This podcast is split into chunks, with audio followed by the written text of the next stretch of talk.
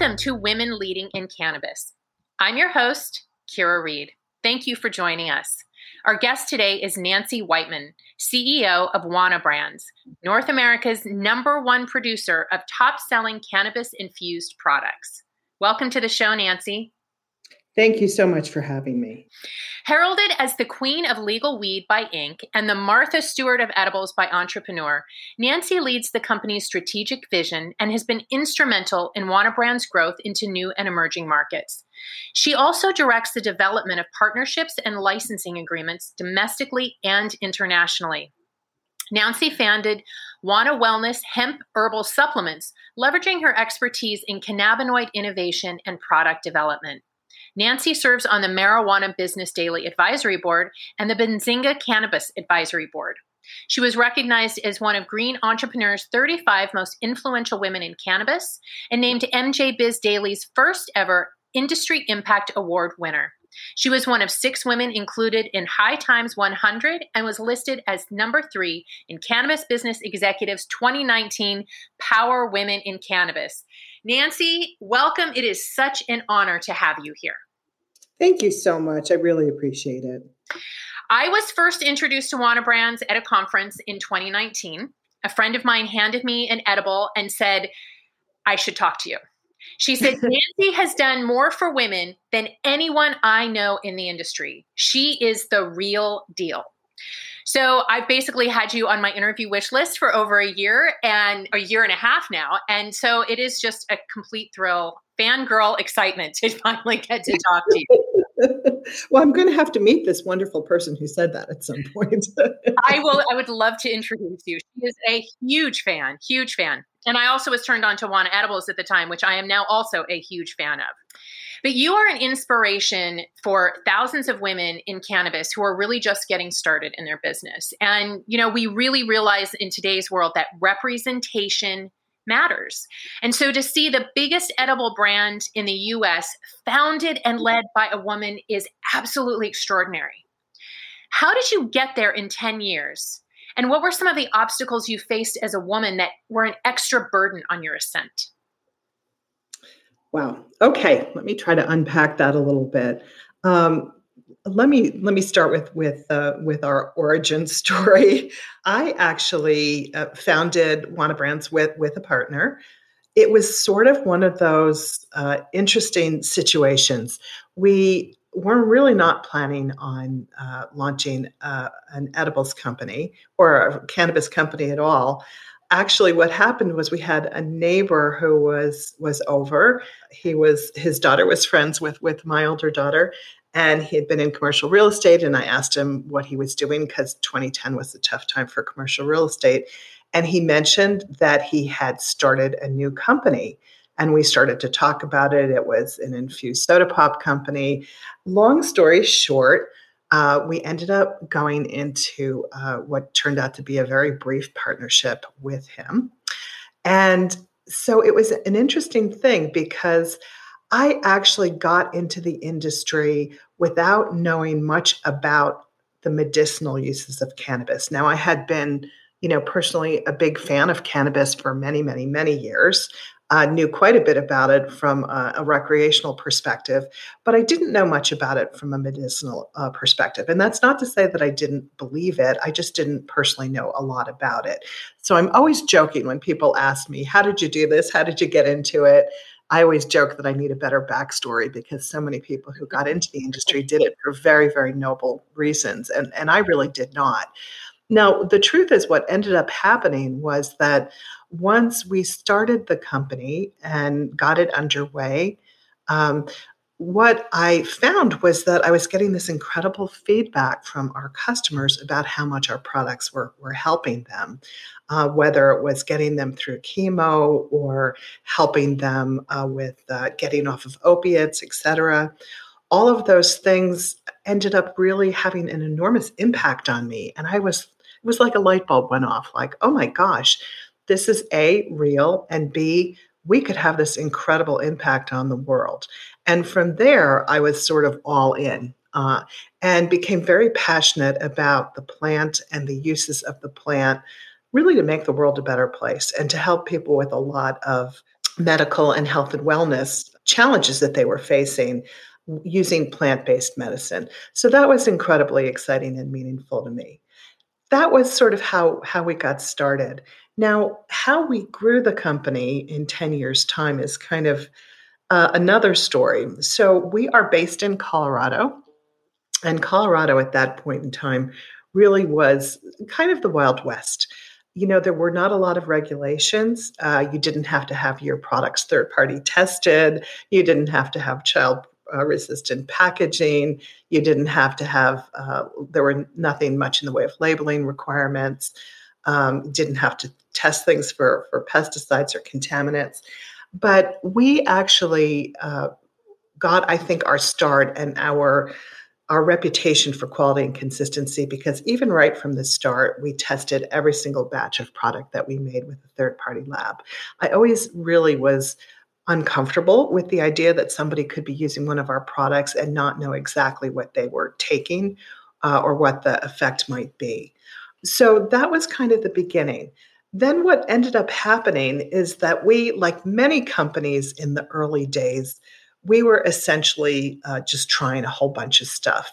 At that point in time, there really were no analytics uh, companies in the market that you could turn to and say, hmm, I wonder what products are doing well and what's trending and, and all the stuff that we now have access to. We didn't have that back then. So, what we ended up doing was just trying a whole bunch of different stuff and seeing what the market liked. And relatively early on in the process, we began noticing uh, that gummies were starting to take off. There was a company in Colorado, uh, but they were using a very different model than we were. They uh, they were basically buying products off the shelf, you know, the same gummy bears and gummy worms, et cetera, and they were spraying them with hash oil. Ooh. And our feeling was is that we could do better than that. We could make them from scratch, and we could uh, infuse them during the cooking process so that it wouldn't have a hashy taste as you were biting into it. And um, it was completely homogeneous. So you could cut it in quarters, and every quarter was going to be exactly the same, which is, is kind of hard to achieve when you're Mhm. spraying something on top. So we kind of uh, really got going with gummies early, and we put a lot of time and energy into coming up with a fantastic formulation.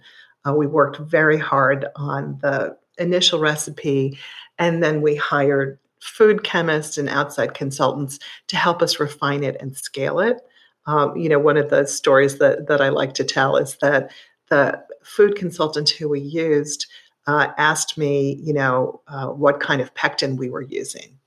And I said, well, I don't know. You know, I had some dumb answer like, you know, whatever we could buy. And he said to me, uh, he said, you know, I've got 30 different kinds of pectin on my shelf, and each of them respond differently. And so we spent just an enormous amount of time uh, really refining the recipe uh, so that it would have the most uh, pleasing texture. And we spent a lot of time on our, our taste formulations. And that was the beginning of, I think, our reputation as a gummy manufacturer.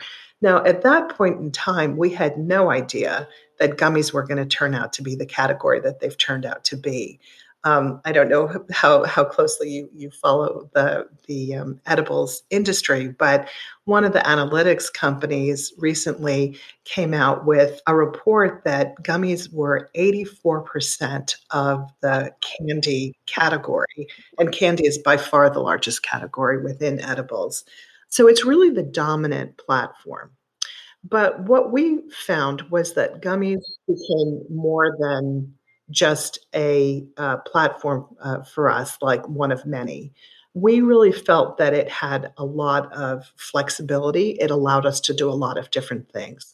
So we began experimenting with class specific gummies. We were early coming out with indica sativa hybrid gummies.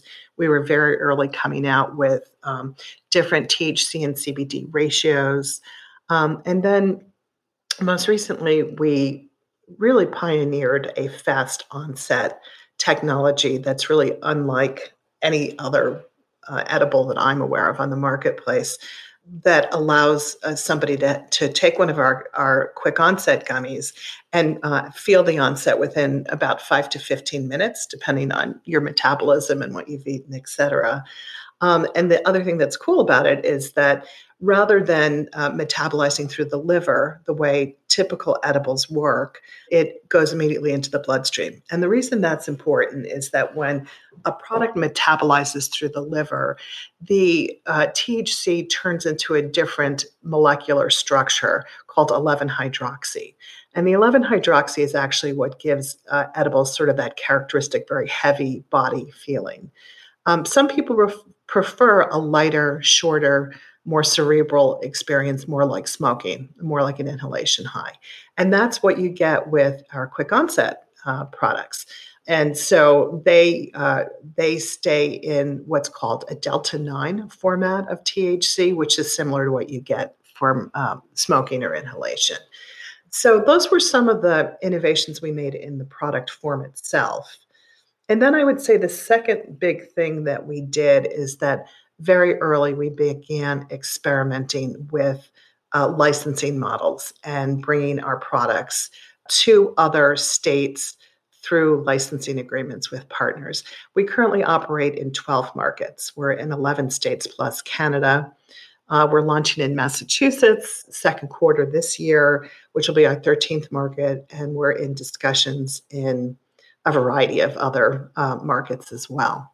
So that was a very long answer to a simple question, but that's kind of how we got started and, and how we've scaled over the last 10 years.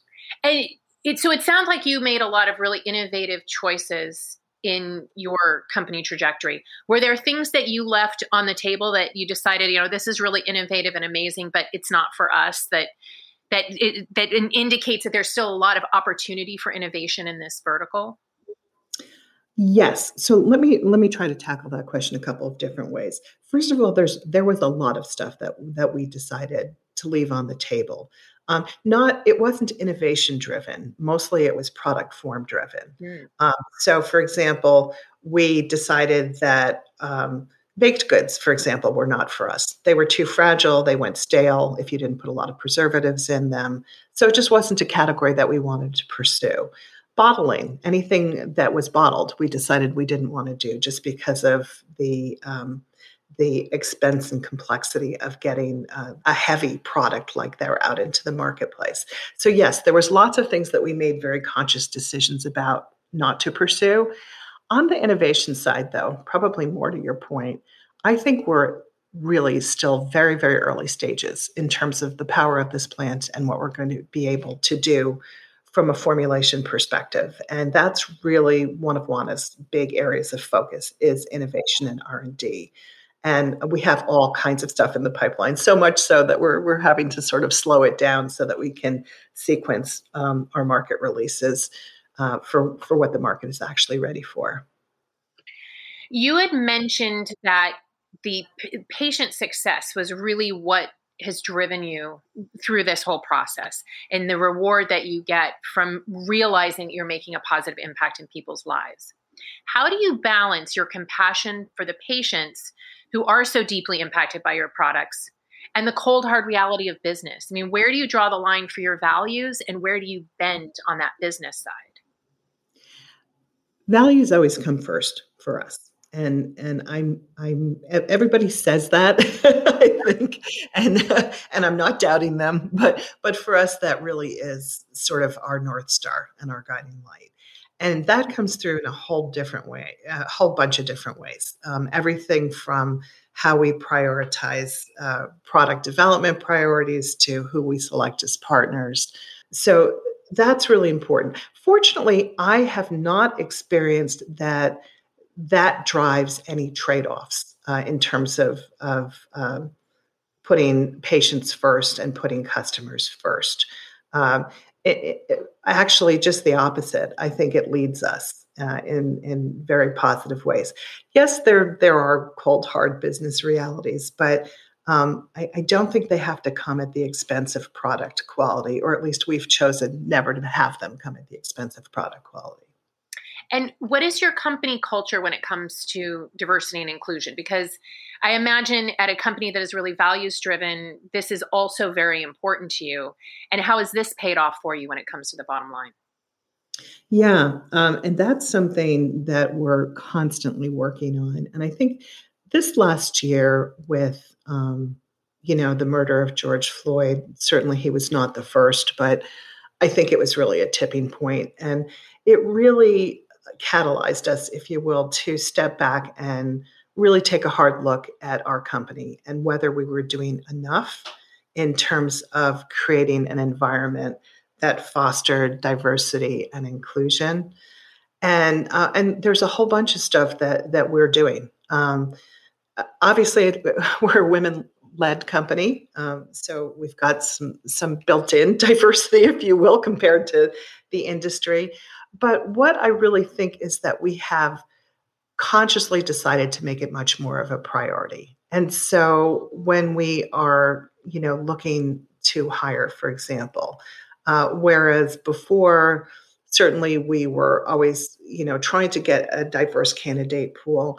Uh, now we will actually halt and say, if we haven't found a, a candidate, you know, do we want to step back and try again? Do we want to go out again, see if we can get a more diverse pool? We're talking to a variety of people about getting involved in mentorship programs and accelerators. Um, we developed a website that is called Cannabis for Justice. It's not a WANA branded website deliberately by design. But what it really grew out of is what, what I was just talking about is our own internal efforts. Because what I really found as we started really digging into this issue in a more serious way is that there was almost an overwhelming amount of resources out there. And so my feeling about it was rather than make everybody sort of reinvent the wheel, why don't we come up with a mechanism? In this case, it was a website to capture all of these resources so that other people in the cannabis industry would have a place to go um, where they could get a lot of resources about various things that they could do within their own companies to um, foster diversity and inclusion. Um, we also just completed anti racism training for our entire team. And that's really just really step one. Uh, we're going to be uh, continuing to focus on that, do a lot more um, to bring our own employees into that mindset that this is all uh, a responsibility that we bear together. And particularly in cannabis, we bear it together because cannabis, of course, as you know, has, uh, you know, was the center point of the quote unquote war on drugs, which very overtly and consciously targeted people of color mm-hmm. who have ended up paying the huge price that now white entrepreneurs like myself are benefiting from. So we really have a moral obligation to do everything that we can to level the playing field for everybody who wants to participate in the industry.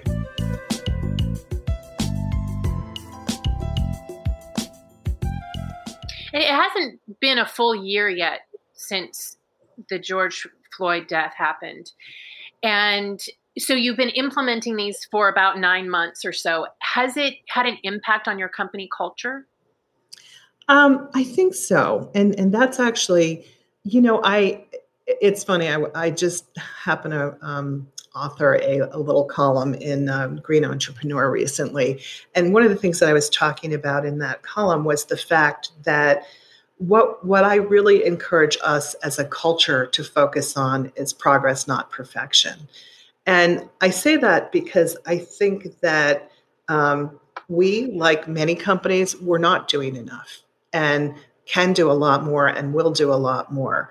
But you have to accept the fact that you are where you are and to not let discomfort or embarrassment about the fact that you're not perfect um, get in the way of talking about it. And they are uncomfortable conversations. Mm-hmm. And starting to put uh, pieces in place.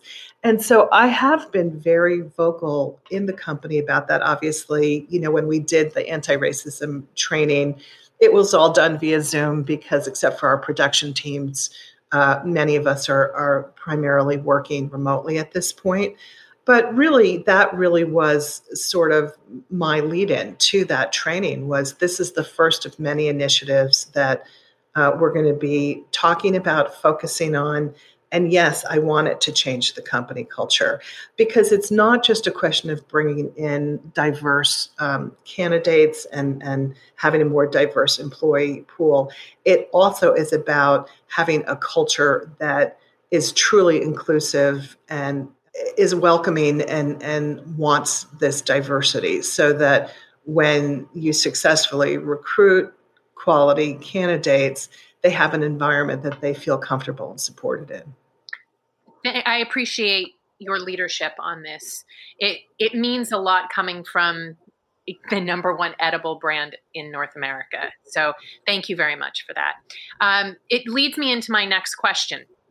You have a really unique vantage point in the industry. You've had over a decade at WANA. You were in the first legal state. You've seen a lot come and go. What do you see are the real opportunities for women in cannabis? And where do we still have a lot of work to do to create an equitable industry for women and, and people of color? Great question. You know, and and I do have an interesting vantage point having been in the industry for over a decade.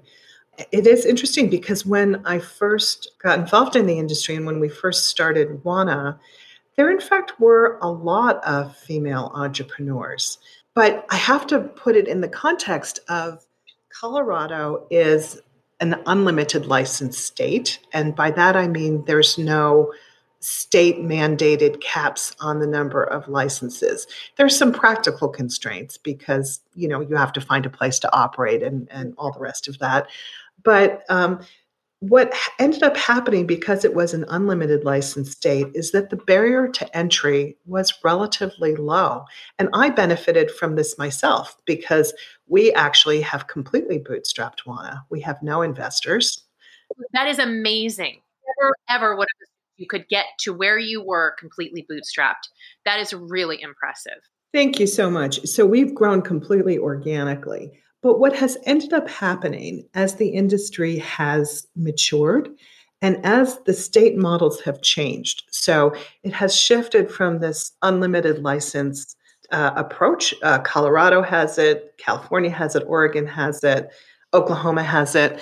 And what you see much more of now is more what I would say you see more frequently on the East Coast, which is a very limited license scenario where the state will say, we are capping the number of licenses at 20 or 15 or whatever it is that they come up with. And the, the reason I'm raising this is because I believe it has had a material impact on the participation of women and people of color in the industry. Because what this inadvertently did, and I don't say this thinking that it was the intention of the states to do this, they were focused, I think, on how they keep control of the industry. But what it ended up doing is it ended up um, favoring people who have historically had the best access to capital, which tend to be white men, Mm. right? Mm-hmm. So this is exactly sort of the structural uh, issues. And of course, now that we're looking at, you know, Senator Schumer and the whole effort to uh, sort of revitalize the federal legislation around cannabis, they are attempting to address that through building in social equity requirements as part of the bill. So there's uh, there really are structural reasons why this has happened, but it has been a very significant change from when I first started in the industry. What are you most excited about and most concerned about federal legalization? Well, it, you know, there's there's a couple on the excitement. Of course, there's I could talk about a lot of different things. First of all, the banking aspect of it. Um, currently, I'm sure most of your listeners probably know this, but as a federally illegal industry, it makes uh, sort of normal banking very challenging. Mm. Uh, most mainstream banks are not able to work with cannabis companies because of their own charters. Um, there are some credit unions and, and some local uh, institutions that have been able to take it on, but that has been a huge limiting factor. First of all, it's not safe because there's a lot of cash uh, in this industry. You don't want cash, right? In any industry, but certainly not in this one, right? And it also is very, very limiting in terms of financing options and uh, capital raises and that sort of thing. So it has many, many implications for the industry. And there's also a tax component that's very important. There's a piece of tax uh, code called uh, 280E, which basically says that you cannot deduct any expenses incurred with selling a federally illegal product, Mm. which means that dispensaries, for example, whose purpose is to sell federally illegal products, um, most of them have enormous amounts of um, expenses that they can't deduct. So that is a dampening of the whole industry in terms of its uh, potential to reach profitability and to be on an equal playing field with other industries. The other thing, of course, is in terms of my excitement, is the ability to ship across state lines. So, in our current environment, what, what ends up happening is that every time you launch in a new market, you're essentially starting a whole new business because in a state by state environment, the one that we're in now, um, every piece of the component has to be done within the state. It- uh, the product must be grown in the state, it must be processed in the state, and it must be dispensed or sold within the state. So you essentially have to start over every time.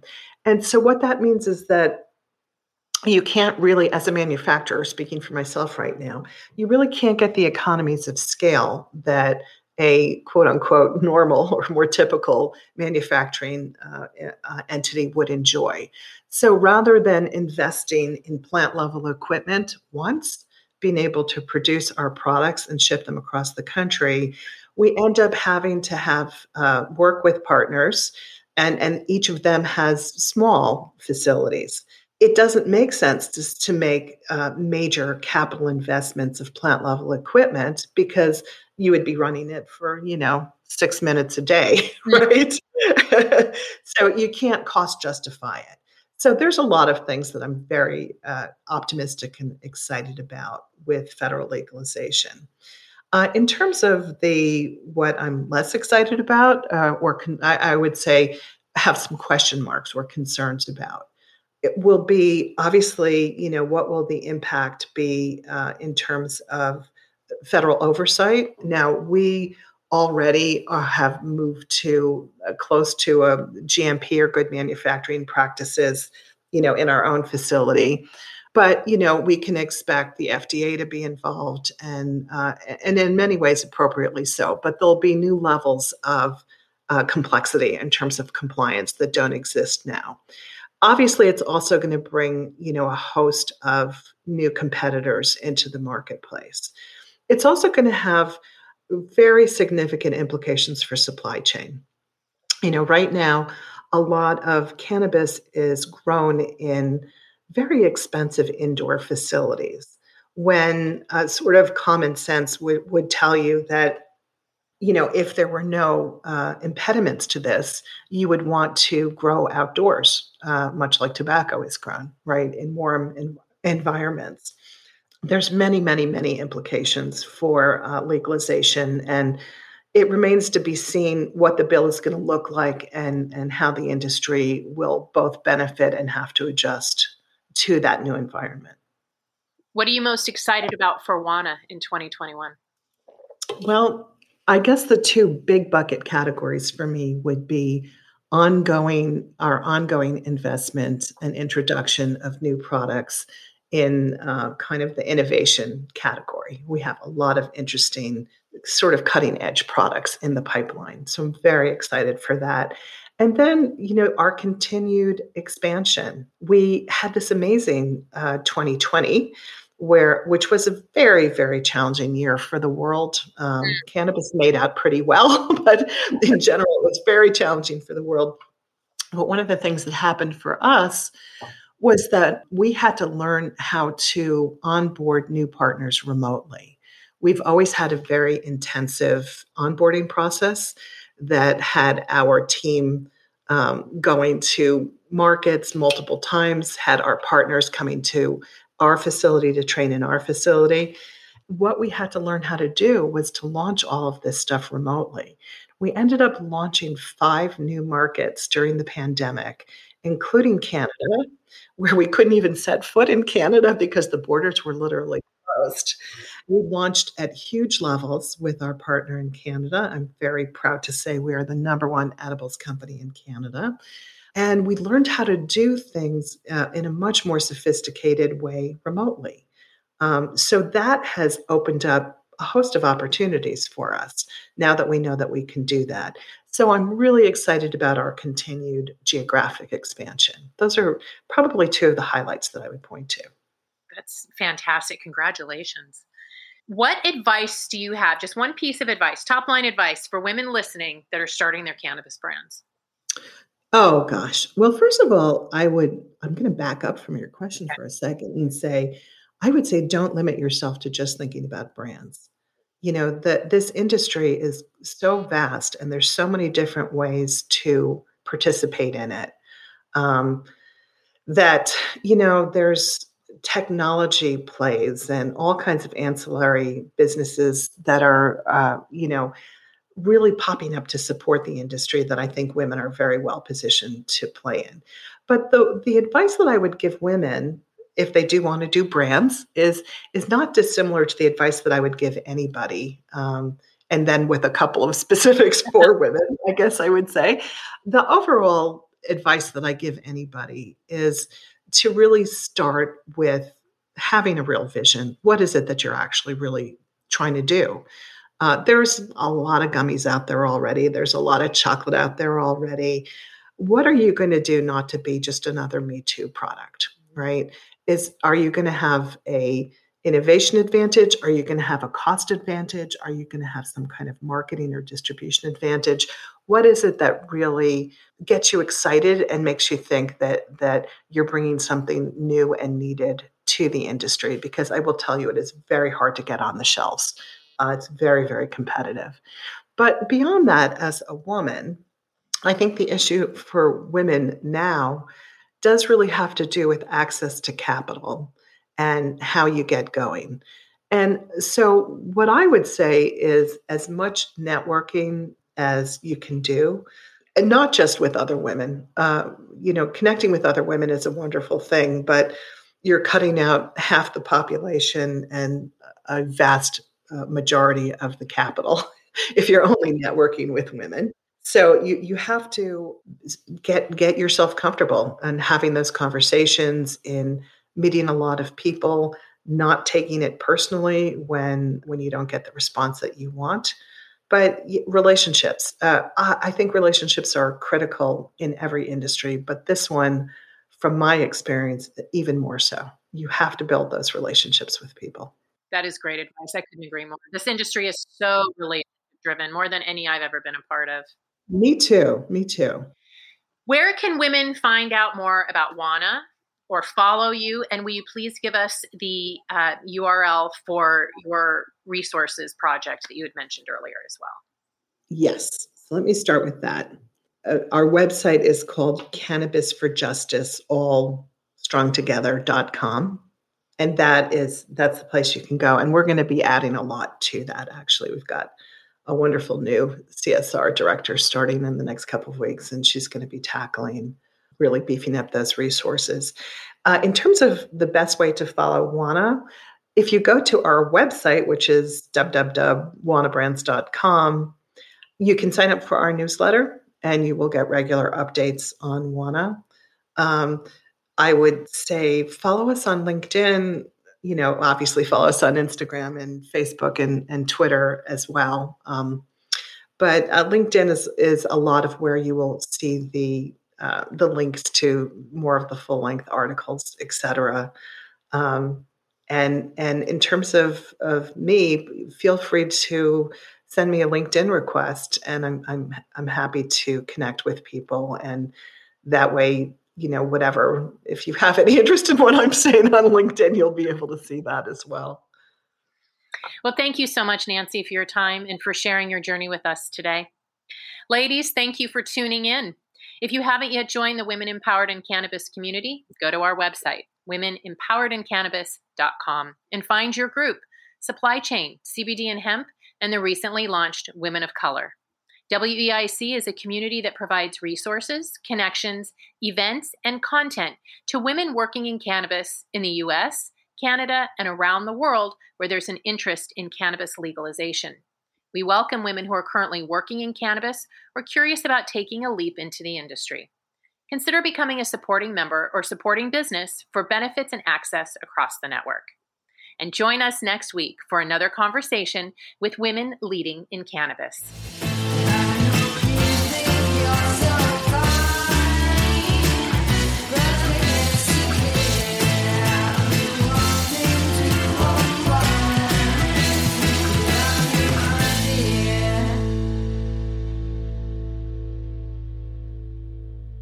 Thanks for listening to today's show. To check out more great cannabis podcasts, go to podconnects.com. Here's a preview of one of our other shows. Hi, I'm Gary, and I invite you to discover the Cannabis Podcast, a bi weekly podcast focused on a Canadian's cannabis culture. I would be the Canadian, and my cannabis passion and culture has been building for five decades. I share that passion for this wonderful plant in every episode through conversations with cannabis advocates and enthusiasts, stories about the ever changing legal environment, and some hands on testing of product in a segment I call Cultivar Corner. The Cannabis Podcast, a Canadian's cannabis culture, one toke at a time.